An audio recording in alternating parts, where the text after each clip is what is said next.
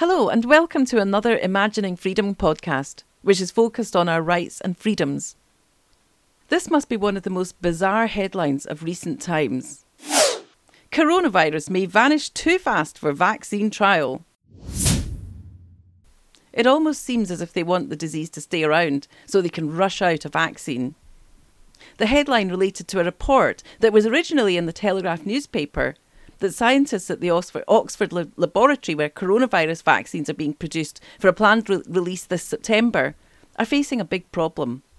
The professor leading the trial told the Telegraph that cases of covid nineteen are disappearing so fast in the U K that out of the ten thousand volunteers lined up to test the vaccine, he expects fewer than fifty to catch the virus.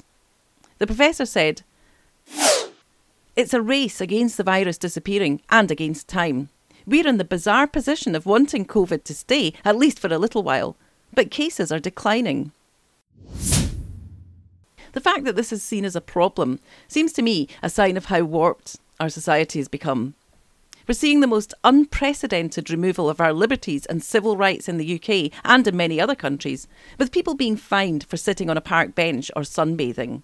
And this is all supposedly to protect us from a disease which, going by World Health Organization numbers, has a fatality rate similar to a bad season of influenza.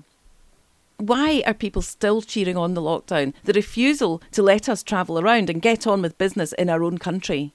Kerry-Ann Mendoza, who's a very intelligent journalist and political commentator, posted a tweet on the twenty-fifth of May which said, "So now Boris Johnson is reopening England, despite clear indications a second wave is upon us.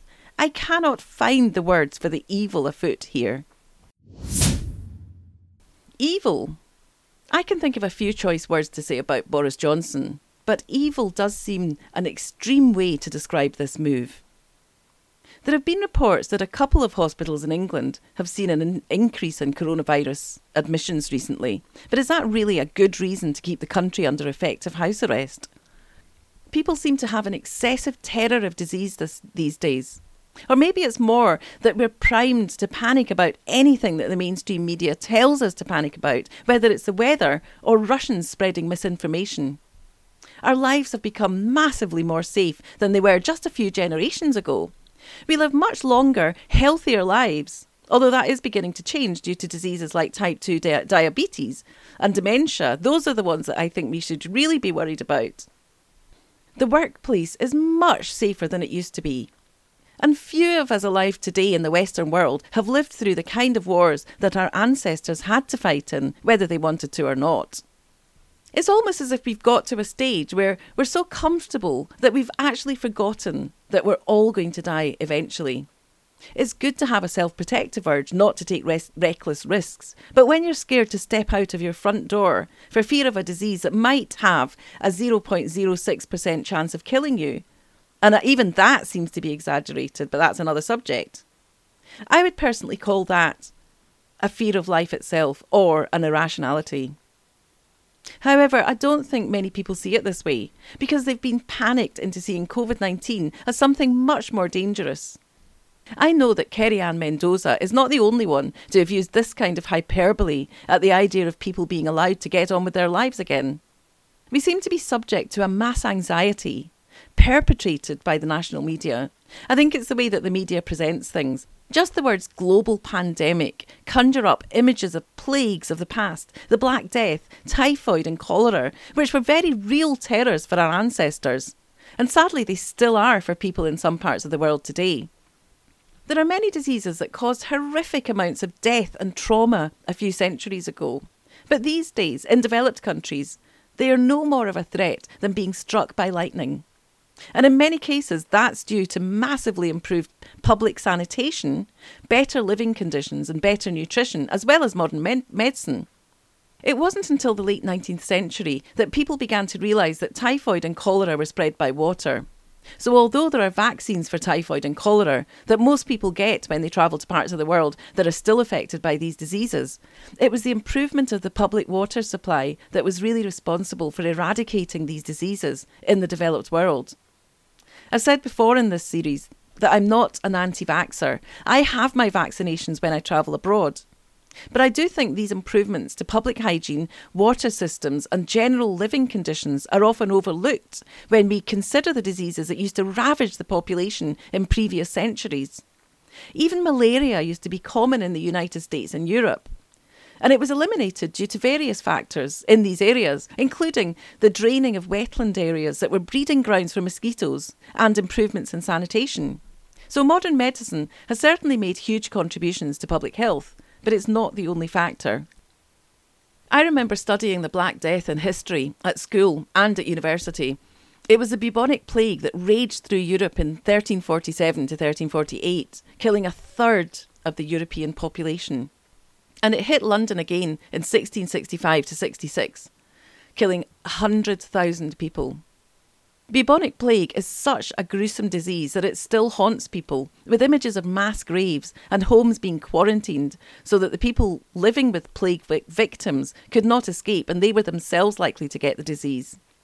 I remember years ago being shocked when I found out that people still get the bubonic plague, because I thought of it as one of the horrors of the distant past, like witch burning. But apparently between twenty ten and twenty fifteen, there were three thousand two hundred forty-eight cases of bubonic plague in the world, with five hundred eighty-four deaths. Bubonic plague tends to be confined to areas of poor sanitation, and it can be treated with antibiotics. In fact, there was a se- severe outbreak of bubonic plague, plague in India in nineteen ninety-four, the year before I visited the country. Yet I was completely unaware of it at the time. It just wasn't headline news. Vaccines don't work well for bubonic plague, but it's no longer a disease that threatens developed countries, so it doesn't make the news. Reading about the Great Plague of London in sixteen sixty-five to sixty-six, Wikipedia says, London at that time consisted of a city of about four hundred forty-eight acres, surrounded by a city wall. In the poorer parts of the city, hygiene was impossible to, make, to maintain in the overcrowded tenements and garrets. There was no sanitation, and open drains flowed along the centre of winding streets. The cobbles were slippery with animal dung, rubbish, and the slops thrown out of the houses, muddy and buzzing with flies in summer, and awash with sewage in winter. The city corporation employed rakers to remove the worst of the filth, and it was transported to mounds outside the walls where it accumulated and continued to decompose. The stench was overwhelming, and people walked around with handkerchiefs or nosegays pressed against their nostrils. Carts, carriages, horses and pedestrians were crowded together, and the gateways in the wall formed bottlenecks through which it was difficult to progress. The nineteen-arch London Bridge was even more congested.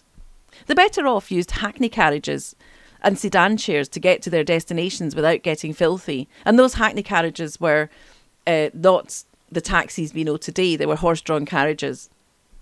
Another hazard was the choking black smoke belching forth from factories and from about fifteen thousand ho- houses burning coal. Outside city walls, there were shanty towns with wooden shacks and no sanitation. And in the city, there were some vacant townhouses which had been converted into tenements with different families in every room. These properties were soon vandalised and became rat-infested slums.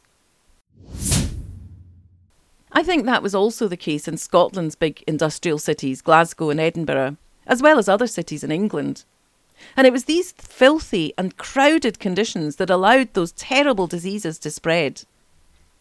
You often hear about outbreaks of typhoid or cholera in war-torn regions or refugee camps, where people have to endure poor living conditions.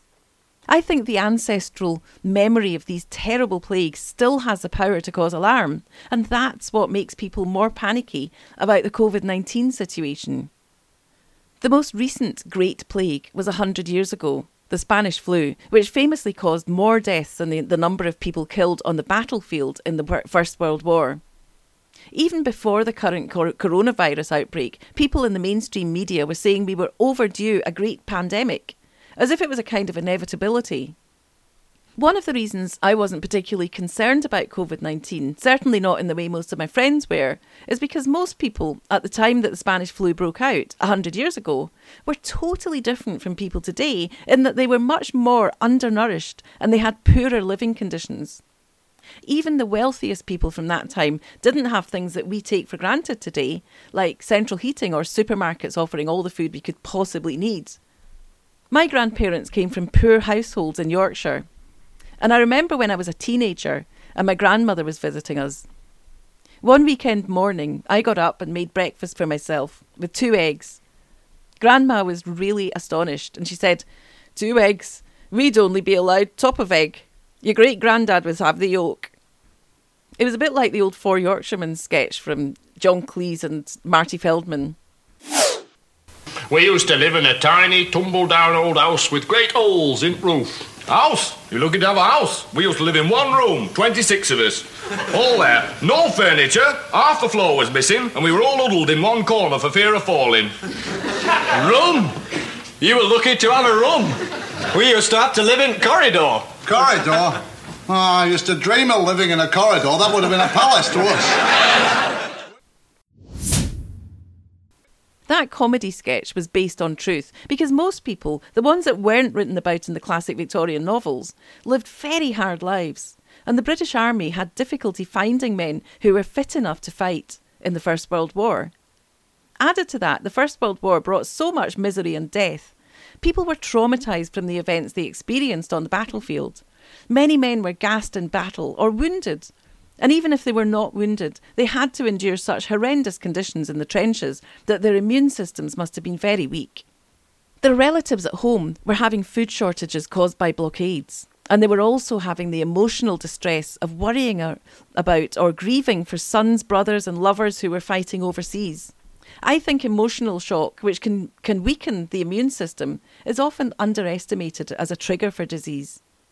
It doesn't seem surprising that a contagious disease, which caused so many fatalities, started spreading in the last year of the First World War, when legions of soldiers would have been living in unsanitary conditions in the trenches. Comparing that terrible tragedy to, to conditions today, when most of us are incredibly well-fed and living in comparative luxury, seems ludicrous in my opinion. I'm not saying that a, a really deadly pandemic couldn't happen now, but we should realise that things have moved on a lot for most of humanity over the past one hundred years. I don't think we should be talking about the next great pandemic being long overdue, as if it's some sort of inevitable event, like an active volcano. There are other lessons from history that also seem rel- relevant to this. I learned about the islanders of the South Pacific dying in huge numbers after contact with European missionaries and, tra- and traders because they brought diseases like dysentery and measles that the islanders had no resistance to. The South Pacific islanders had been isolated for so long without any contact with people from other lands that they hadn't built up the herd immunity to protect them from diseases that were usually relatively mild in Europeans and Asians. This is another reason why I think it's more important to develop herd immunity than to promote isolation. My mum was born in nineteen thirty, and we have some lovely photos of her, at the age of about four, sitting on a cart horse. It was a coalman's horse. He lived across the road from her family in Yorkshire. Last year, just before she died, she told me that this man and his wife had lost six children in a diphtheria outbreak, and then their last son was killed in the Second World War. She didn't say exactly when the outbreak was, but when I did a bit of research online, I found out that there was a diphtheria epidemic in England in nineteen forty-three, and again that was at the time when the country was at war. People were going through really tough times, and there were food shortages. I hope we never have to endure times like that again. Maybe that's why this whole lockdown strategy seems like an incredible overreaction to me. I grew up hearing about the hardship and suffering that the generation just before mine had gone through. These were not tales of woe. It was just the way that things had been in the old days. I was very ill myself as a child for years, from the age of eighteen months. I didn't realise that I was any different from anyone else in this because I thought that everyone got ill. I didn't realise that my childhood illness was more serious than normal until long after I'd recovered. I can see that because covid nineteen is a new virus, and when the first reports started coming through from China, no one really knew how it was going to develop, so it did need to be taken seriously. But as it went on, it seemed weird to me that the mainstream media was completely freaking out about it. Yet, at the same time, the government wasn't even rolling out a testing programme. One of my friends got very ill in February, two days after we'd been out for the evening. It was my birthday and we'd gone out for drinks. When she got ill, she phoned up N H S twenty-four and she was told that she'd be tested for coronavirus. But then later she was told that they weren't going to give her a test after all. Looking back, it seems likely that she did have covid nineteen, as she was ill for seven days with fever and a bad cough. And she also lost her sense of smell and taste. Her partner also got ill. I felt really tired for a few days, but I'd been moving boxes into storage, so I thought it was probably due to that, and I didn't have any other COVID symptoms. So we had an hysterical press on the one hand, acting as if coronavirus was the new Great Plague. But on the other hand, there was no sensible action, none of the simple steps that could have been taken to protect the most vulnerable. The whole COVID crisis seems to have been handled in the way that you'd expect headless chickens to have handled it if they'd been in charge of the government. In my opinion, that is. And I often wonder what my sensible mother and father would have thought, and my grandparents. My grandmother's remedy for most illnesses was a brisk walk up the hill. That used to drive me mad when I was a sickly child, but I certainly see the sen- the sense in it now. Of course, not when you're seriously ill and bedridden. My grandmother, by the way, lived to the age of ninety-three. My mum died last year, at age eighty-nine. She got ill last July, a week after she'd returned from a lovely holiday in France with my sister. They stayed in my cousin's house in France and had a lovely, relaxing week. They did have a bit of stress on the journey home, because there was a strike and delays and crowds. When Mum got home, she had a cold, and over the next week it got worse and she ended up being rushed to hospital with pneumonia. She was in hospital for a few weeks, and we were so thankful when she was able to come back home. I became her full-time carer, which wasn't really a difficult job. I was cooking for her, helping her with her, sh- her shopping and giving her lifts in the car. She was very weak for a while, and one day when she was out and I was clearing up her room, I found a leaflet for an important presentation that my sister was going to be doing in Sweden in November. Mum had been really looking forward to going to Sweden to see the presentation. I felt quite emotional looking at it, thinking, there's no way she'll be able to go now. When I spoke to my sister, I asked her if I should throw the leaflet out. My sister's a doctor, and I was quite surprised when she said, no, no, it's a few months away. I think Mum might be well enough to go. Mum did get better, and she did go to Sweden to see my sister's presentation. My brother-in-law and a cousin looked after her on the trip, and they all stayed in a chalet. They had a wonderful time. The daughter of one of Mum's best friends was staying there by coincidence in the same town. She's a folk musician and she just happened to be playing a concert that week, so they all went to see it. When they got back to Scotland, Mum just seemed so happy and relaxed. She'd had a wonderful time. She kept telling me how much she'd enjoyed seeing my sister's presentation and how much she'd loved seeing her, her friend's daughter's concert. In fact, she told me about it over and over and over again with her eyes shining. And then just over a week later, she had a stroke. She was rushed to hospital. It seemed to be a mild stroke at first, but sadly her condition deteriorated overnight and she died a few weeks later, on Christmas Eve. It was a very upsetting time. After the funeral, after things had calmed down, I started to wonder if the two foreign trips had been too much for Mum. And almost immediately, I thought, I don't think she would have wanted it any other way. She was so looking forward to seeing my sister's presentation, and I think she would have been really miserable if she'd been too too ill to go. She'd always had a very relaxed and level-headed attitude to life and death. I honestly don't know what Mum would have thought about the current coronavirus situation, but both of my parents had the attitude that it was important to get the most out of life, not to sit inside worrying about imagined dangers. And that's the way I see things too. I love hill walking and climbing, and I tend to take an approach of calculated risk. If I'm doing something that might be dangerous, I think about the risks and do all I can to mitigate them, but I usually stop short of not doing whatever it is. The one thing I cannot imagine ever choosing to do is to lock myself up for fear of what might be outside. If others feel that they have to do that, I'm happy to help them stay safe or feel safe. I agreed to go along with the lockdown initially, when we were told it was to stop the N H S from, from being overwhelmed. I was a bit sceptical, but I didn't want to be arrogant about my way being right. Now we're being told that N H S England won't even be able to provide non-emergency care until the government has the track and trace system fully operational. It's almost like a threat. We've got an Oxford professor saying the virus is disappearing too quickly for the vaccine trials to proceed. We've got scientists all over the world saying the risk from this disease to the under seventies is very small, and many of them are being censored or publicly pilloried for daring to question the establishment line.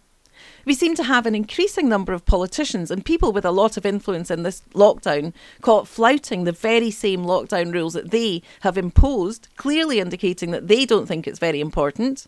And at the same time, the authorities seem to be grasping onto this pandemic, trying to prolong the incredible fear that's been incited, using that to force through these authoritarian surveillance state measures as quickly as they can before the crisis fizzles out.